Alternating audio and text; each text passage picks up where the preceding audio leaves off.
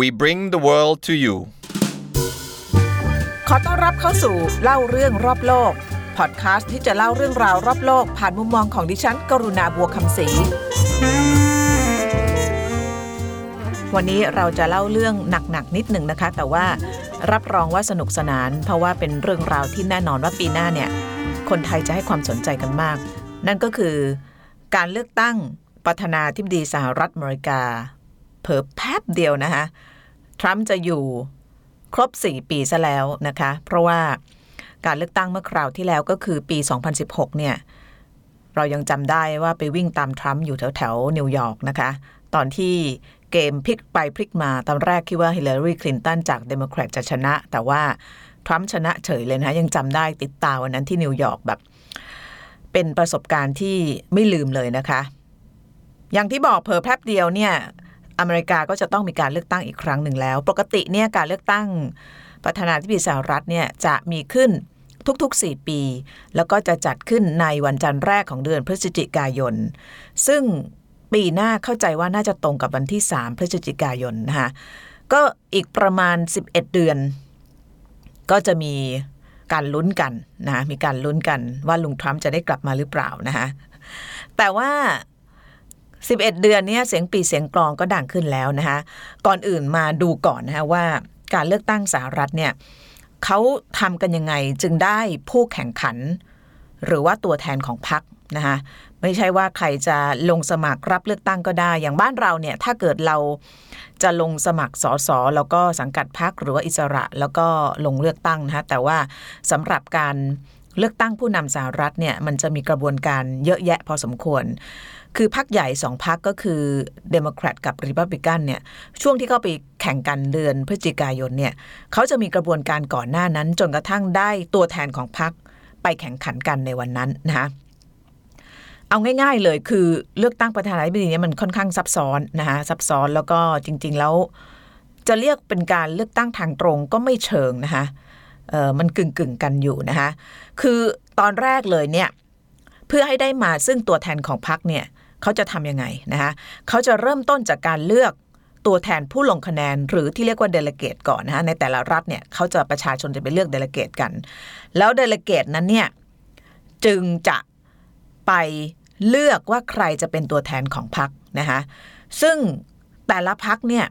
แต่ละคนเนี่ย ก็มีสิทธิ์ที่จะยกมือนะคะบอกว่าดิฉันขอเสนอตัวเองเป็นตัวแทนของพรรค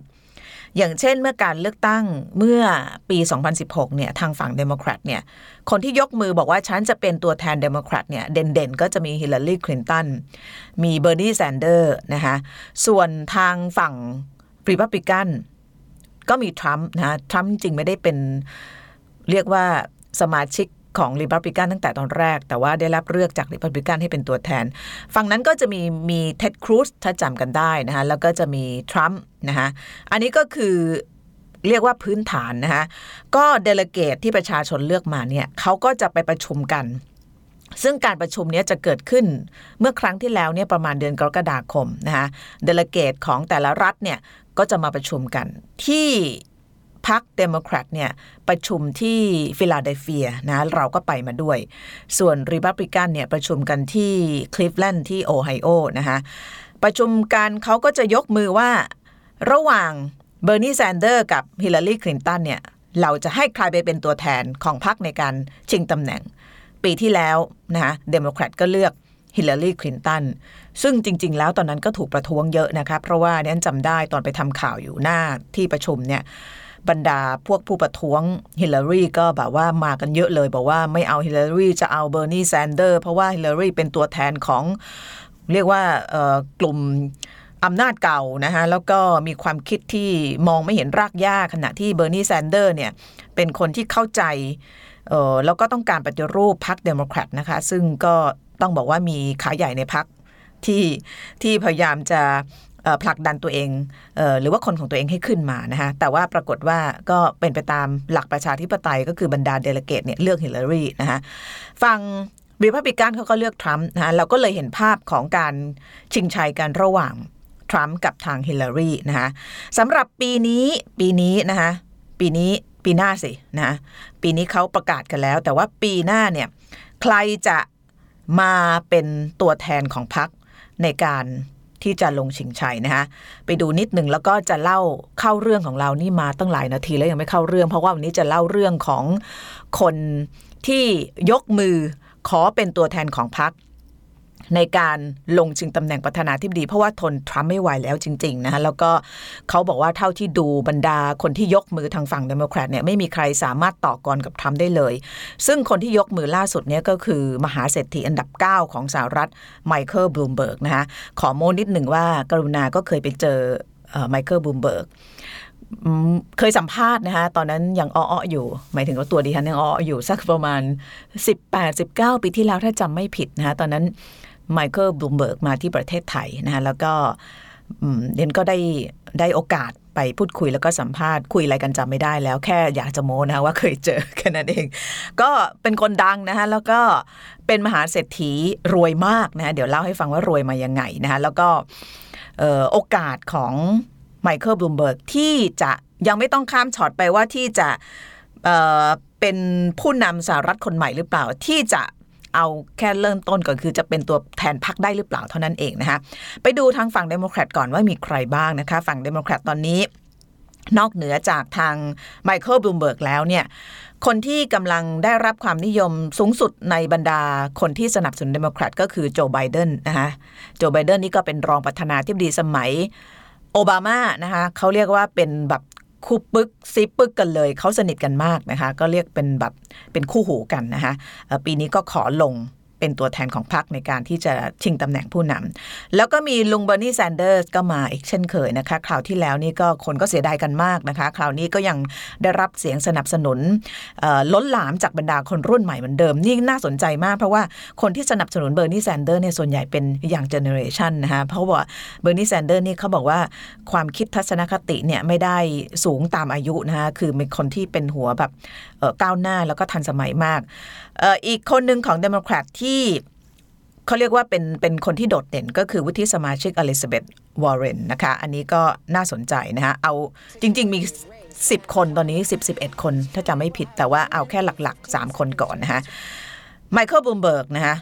ก็เพิ่งเข้ามาจอยนะคะซึ่งผลสำรวจความนิยมล่าสุดเนี่ยก็ยังพบว่าโจไบเดนเนี่ยนำหน้าอยู่นะคะ ก็ต้องไปดูประมาณเดือนกรกฎาคมนะคะว่าใครเนี่ยที่จะได้ เป็นตัวแทนของพรรคแต่ที่น่าสนใจนะคะที่น่าสนใจคือโจไบเดน เบอร์นีแซนเดอร์ส อลิซาเบธวอร์เรน แล้วก็ไมเคิลบลูมเบิร์กเนี่ยความนิยมเนี่ยที่เขาวัดกันในหมู่ของคนสนับสนุนเขาเนี่ยมันไม่ได้ห่างกันเยอะนะ อย่างโจไบเดนถ้ามี 30 เนี่ย เบอร์นีแซนเดอร์ก็อาจจะอยู่ที่ 17 18 ไมเคิลบลูมเบิร์กก็จะอยู่ที่ 10 12 นะคะ อลิซาเบธวอร์เรนก็เช่นกัน แต่ว่าถ้าไปดูทางรีพับลิกันเนี่ย โอ้โห หนาวเลยนะตรงนี้น่าสนใจมาก คือไม่มีใครแซงลุงทรัมป์ได้เลยนะคะตอนนี้โดนัลด์ทรัมป์ยกมือขอเป็นตัวแทนของพรรคต่อในการชิงตำแหน่งประธานาธิบดี แล้วก็ที่โดดเด่นของพรรครีพับลิกันเนี่ยมีอีกคนเดียวก็คือไมค์เพนส์นะฮะ ตอนนี้ไมค์เพนส์ก็เป็นรองประธานาธิบดีอยู่ แต่ว่าคะแนนนิยมเนี่ย มันห่างกันสุดกู่มาก โดนัลด์ทรัมป์ล่าสุดที่เขาวัดฉันดูจากนิวยอร์กไทมส์เนี่ยนะคะหกสิบเปอร์เซ็นต์ไมค์เพนส์อยู่ที่สิบนะคะคือแบบทางฝั่งรีพับลิกันเนี่ยเขาบอกว่าแทบจะไม่ต้องลุ้นเลยนะคะว่าใครจะเป็นตัวแทนพรรคทรัมป์น่าจะนอนมาแน่ๆนะคะเพราะฉะนั้นเดโมแครตเนี่ยต้องทำการบ้านหนักนะคะระระหว่างสี่คนก็คือโจไบเดนเบอร์นีแซนเดอร์อลิซาเบธวอร์เรนกับไมเคิลบลูมเบิร์กเนี่ยใคร จะมีภาษีดีที่สุดในการที่จะโค่นทรัมป์นะคะซึ่งสาเหตุหนึ่งที่ไมเคิลบลูมเบิร์กซึ่งเงินมากมายเหลือเฟือกินสิบชาติก็ไม่หมดตัดสินใจมาลงการเมืองเนี่ย ก็บอกว่าดูจาก 3 คนในเดโมแครตแล้วเนี่ย ไม่มีใครต่อก่อนกับทรัมป์ได้ยกเว้นเขานะคะเพราะฉะนั้นไมเคิลบลูมเบิร์กก็เลยประกาศตัวเองนะคะชิงประกาศประกาศขอยกมืออาสาเป็นตัวแทนของพรรคนะคะแล้วก็ การประกาศเนี่ยก็มีการบอกเนี่ยนะคะว่าจะต้องโค่นทรัมป์ให้ได้ แล้วก็โหมโฆษณาเลยนะ เป็นเศรษฐีนี่ เพราะฉะนั้นประกาศนะว่าจะซื้อโฆษณาซึ่งถูกกฎหมายนะฮะในสหรัฐทำได้ ทางทีวีทางทุกอย่างเลยเนี่ยนะคะทุ่มเงิน 1,000 ล้านบาทนะคะหรือว่าประมาณ 31ดอลล้านดอลลาร์สหรัฐก็ประมาณพันล้านเนี่ยนะคะในการซื้อโฆษณาโอ้โหแบบ นี่แค่น้ำจิ้มนะเศรษฐีเล่นเศรษฐีเล่นการเมืองนี่เราบอกว่ามันแบบว่าเงินกระจุกเงินกระจายจริง ๆ นะคะแล้วก็ในรายงานของนิวยอร์กไทมส์เนี่ยเขาบอกว่าเป็นการลงโฆษณาทางทีวีนะคะที่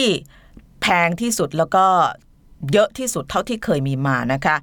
ก่อนหน้าที่จะทุ่ม 1,000 ล้านบาทในการโฆษณาเพื่อที่จะชิงตำแหน่งประธานาธิบดีเนี่ยคนที่ทุ่มเงินเยอะรองลงมาก็คือประธานาธิบดีโอบามานะคะตอนนั้นทุ่มเงินไป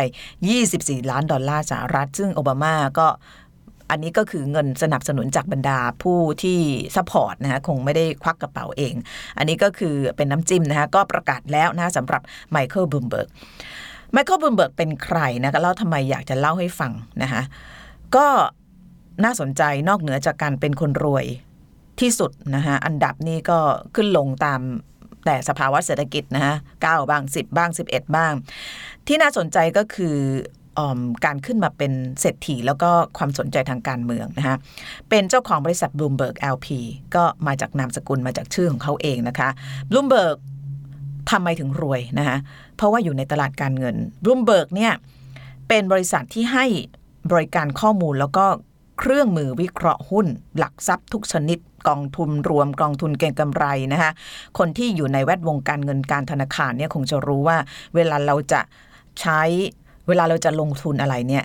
ข้อมูลสำคัญที่สุดนะแล้วก็ข้อมูลเนี่ยได้มาจากไหนนะได้มาจากคนที่เขามีข้อมูลนะเออตอบกำปั้นทุบดินมาก แต่คนที่มีข้อมูลเนี่ยก็จะมีวิธีการรวบรวมมา ตอนนี้เจ้าที่เป็นใหญ่ ๆ ดัง ๆ ของโลกก็อย่างเช่นเอ่อเอ่อรอยเตอร์นะคะรอยเตอร์ก็มีบริการทางด้านข้อมูลการเงินบลูมเบิร์กนะคะซึ่งเอ่อบลูมเบิร์กเนี่ย กับรอยเตอร์เนี่ยมีสำนักข่าว ซึ่งโฟกัสกับเรื่องของธุรกิจการลงทุนและก็การทำกำไร แล้วเพราะฉะนั้นเขาก็จะมีข้อมูลเยอะมาก แล้วก็จะเก็บรวบรวมข้อมูล แล้วก็ขายหน้าจอนะคะขายหน้าจอ ไปติดตั้งซอฟต์แวร์ให้กับผู้คนหรือว่าบริษัทที่ทำงานในเรื่องของการลงทุนนะคะแล้วก็คิดค่าซอฟต์แวร์หรือว่าค่าหน้าจอเนี่ยสมมติว่าจอหนึ่งแปดแสนหนึ่งล้าน ทั่วโลกนี้ใช้กัน เซว่า 2 ล้าน 3 ล้านจอนะก็บวกลบคูณหารไปเองว่าเงินที่ได้เนี่ยจากเท่าไหร่นะคะก็ใช้การทำธุรกิจแบบนี้นะคะโดยมีสำนักข่าว ซึ่งโฟกัสในเรื่องของเออเครื่องมือเออเรื่องเรื่องข่าวคราวทางการเงิน แล้วก็ธุรกิจเป็นสำคัญ ตอนที่ไปสัมภาษณ์ไมเคิลบลูมเบิร์กตอนที่มาเมืองไทยเนี่ยตอนนั้นกำลังจะมาเจาะตลาดเมืองไทย เขาก็เลยให้สัมภาษณ์นะ ไม่ใช่เหตุผลหลักเลย ตอนนั้นบลูมเบิร์กกำลังจะมาทำตลาดแล้วก็มาตั้งสำนัก ข่าวในประเทศไทย ก็คือบลูมเบิร์กก็จะมีสำนักงานอยู่ทั่วโลกนะแล้วก็ปีที่ฉันได้ไปสัมภาษณ์ก็คือปีที่บลูมเบิร์กตัดสินใจมาในประเทศไทยเพื่อที่จะตั้งสำนักงานนะแล้วก็ขยายตลาดในเรื่องของการขายข้อมูลนะคะบลูมเบิร์กตอนปี 1990 เนี่ยตอนที่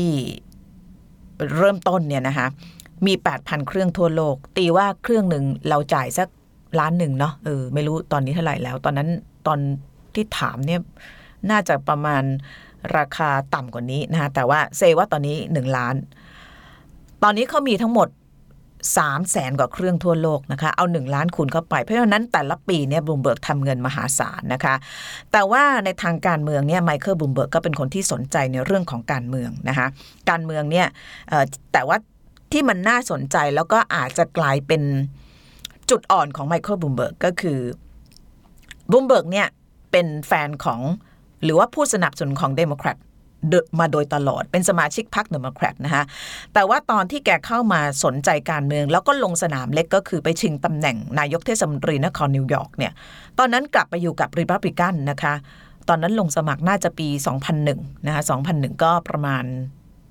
สิบกว่าปีมาแล้วนะคะคนก็สงสัยว่า เออ เป็นสมาชิกพรรคเดโมแครตแต่ว่าลงสมัครเป็นลงริพับลิกันแล้วก็จะมายกมือขอเป็น ตัวแทนของพรรคเดโมแครตอีกนะคะตอนเนี้ยตรงนี้อาจจะกลายเป็นจุดอ่อน ในเรื่องของการที่คนเนี่ยจะตั้งคำถามถึงเรื่องจุดยืนทางการเมืองนะคะเพราะว่าในสหรัฐเนี่ยคือถ้าเราเป็นแฟน สีฟ้าก็คือเดโมแครตเนี่ยก็มักจะฟ้าตลอดนะคะหรือถ้ากลับมาแดงเนี่ยก็จะอยู่กับแดงเขาจะไม่ค่อยมีกลับไปกลับมาเท่าไหร่นะะโดยเฉพาะคนที่อาจจะขอเสนอตัวเป็นเป็นผู้นำนะคะหรือว่าเป็นตัวเด่นของพรรคเนี่ยอันนี้ก็เป็นหนึ่งในเรื่องที่มีคน question หรือว่าตั้งคำถามนะคะสำหรับไมเคิลบลูมเบิร์กนะคะว่าจุดยืนจริง ๆ ของเขาคืออะไร แต่ว่าที่มันน่าสนใจมากกว่านั้นเนี่ยคือนอกเหนือจากการเป็น คนที่ประสบความสำเร็จทางธุรกิจเนี่ยจุดยืนทางการเมือง หรือว่านโยบายทางการบริหารหรือว่าในเรื่องต่างๆ ทางสังคมของไมเคิลบลูมเบิร์กน่าสนใจมาก เพราะว่ามีอยู่อันหนึ่งที่อาจจะเขาเรียกการวิวาทะอย่างเผ็ดร้อนในการเลือกตั้งครั้งนี้นะคะไมเคิลบลูมเบิร์กเนี่ยมีจุดยืนในเรื่องของการต่อต้าน การถืออาวุธปืนนะคะหรือว่าการครอบครองปืน ซึ่งเป็นประเด็นใหญ่มากในสหรัฐนะคะแล้วก็ฝั่งริพับลิกันเนี่ยต้องบอกว่าเป็นพวก pro-gun นะคะ pro-gun ก็คือสนับสนุนในเรื่องของการที่คนเนี่ยสามารถจะพกพาอาวุธได้นะคะเพราะว่าก็มีสายสัมพันธ์ที่ดีนะคะกับบรรดาองค์กรหรือว่าธุรกิจ ที่ทำเรื่องของปืน เราก็เคยไปทำเรื่องนี้มานะ เดี๋ยววันหลังใครสนใจจะเล่าให้ฟัง แต่ว่าเดโมแครตก็จะมีจุดยืนฝั่งตรงกันข้ามนะคะเลือกตั้งสหรัฐเนี่ยประเด็นที่มักจะเป็นประเด็นเผ็ดร้อนถกเถียง แล้วก็จะเป็นประเด็นที่เป็นจุด ชี้เป็นชี้ตายว่าใครจะได้เข้ามาเป็นผู้นำมันจะมีไม่กี่เรื่องนะคะอย่างเช่น เรื่องปืนเรื่องหนึ่งนะคะทำแท้งนะคะแล้วอีกอย่างคือทุกประเทศก็เป็นก็คือเรื่องของนโยบายเศรษฐกิจนะคะแต่ว่านโยบายสังคมเนี่ยเรื่องปืนเรื่องทำแท้ง เรื่องเอ่ออะไรอีกสองสาเรื่องจำไม่ได้นะ แต่ว่าสองสองเรื่องนี้เด่นมาก จะเป็นประเด็นที่มีการถกเถียงอย่างเผ็ดร้อน แล้วก็ไมเคิลบูมบงเนี่ยประกาศชัดเจนนะคะว่าเป็นคนที่ที่ไม่ไม่ไม่ใช่คนแบบ สนับสนุนให้มีการถือปืนโดยเกือบจะเสรีอย่างที่หลายรัฐของสหรัฐอเมริกาทำอยู่นะคะนี่ก็น่าสนใจมากนะคะก็เป็นเรื่องที่น่าลุ้นนะคะเพราะว่าเอาเข้าจริงแล้วเนี่ยการเลือกตั้งสหรัฐในครั้งนี้ยังก็งามงามอยู่นะคะแต่ว่าพอไมเคิลบลูมเบิร์กลงมาเนี่ยก็ก็ เวทีก็เผ็ดร้อนขึ้นมาทันทีนะคะเพราะว่าเอาเข้าจริงแล้วคนที่ เป็นตัวแทนหรือว่าขอเป็นตัวแทนของพรรคตอนนี้อย่างโจไบเดนหรือว่าเบอร์นีแซนเดอร์สหรือว่าอลิซาเบธวอร์เรนเนี่ยก็แสดงความประสงค์มา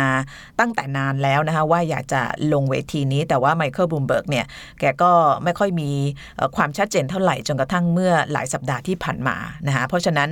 ก็น่าลุ้นน่าสนใจนะคะแล้วก็เป็นคนที่มีประวัติมีเรื่องจุดยืนทางด้านสังคมทางการเมืองที่น่าสนใจแล้วที่สำคัญนะคะเป็นเศรษฐีแต่ว่าจะมีการเสนอให้เก็บภาษีคนรวยเพิ่มขึ้นด้วย ก็ไม่รู้ว่าแกจะเอาชนะได้หรือเปล่านะฮะแต่ว่าก่อนจะเอาชนะในเดือนพฤศจิกายนเนี่ยไมเคิลบลูมเบิร์กจะต้องฝ่าด่าน ของบรรดา delegate ให้ได้ก่อนนะคะว่าในการประชุมใหญ่หรือว่าการประชุม convention ของพรรคเนี่ย delegate แต่ละรัฐเขาจะเลือกใครนะคะตอนนี้ถ้าไปทำโพลเนี่ยโจไบเดนมานะแต่ว่าโจไบเดนเอาเข้าจริงเนี่ยคนก็บอกว่าไปแข่งกับ ทรัมป์เนี่ยภาษีก็ก็ยังไงอะยังยังยังยังเทียบไม่ได้สักเท่าไหร่นะคะถึงแม้จะมีดีกรีเป็นรองตำแหน่งประธานาธิบดีมา แต่ว่าความดุเดือดเลือดพล่าน ความมีสีสันความจัดจ้านเนี่ยอาจจะสู้ทรัมป์ไม่ได้นะเบอร์นีแซนเดอร์สเนี่ยหลายคนมองว่าจริง ๆ แล้วเป็นคู่ต่อกรกับทรัมป์ได้ดีนะคะแต่ว่าก็อาจจะมีประเด็นในเรื่องของการที่บรรดาเขาเรียก อะไรนะ establishment ภาษาไทยเขาเรียกว่าเป็นพวกแบบ คนเก่าคนแก่ของพรรคเดโมแครตเนี่ยไม่ค่อยเอาแกเท่าไหร่เพราะว่าแกจะมีความคิดค่อนข้างก้าวหน้านะคะ progressive ในขณะที่หลายคนอาจจะมองว่าเดโมแครตเนี่ยเป็นพวกก้าวหน้าแต่ก็มีความคิดอนุรักษ์นิยม โดยเฉพาะการเล่นพรรคเล่นพวกในพรรคค่อนข้างเยอะนะคะก็น่าสนใจติดตามกัน แล้วก็ต่อจากนี้ไปพอดแคสต์ของเราเนี่ยก็คงจะเอาเรื่องนี้มาเล่าเป็นระยะระยะ โดยเฉพาะเวลามีสีสันหรือว่ามีตัวละครใหม่ ๆ เข้ามา สนุกแน่ๆนะคะ2020เนี่ยเดียนทำนายไว้ก่อนเลยว่าทรัมป์อาจจะมีโอกาสได้มาเป็นผู้นำอีกครั้งอจบตรงนี้แล้วกันนะคะ สวัสดีค่ะ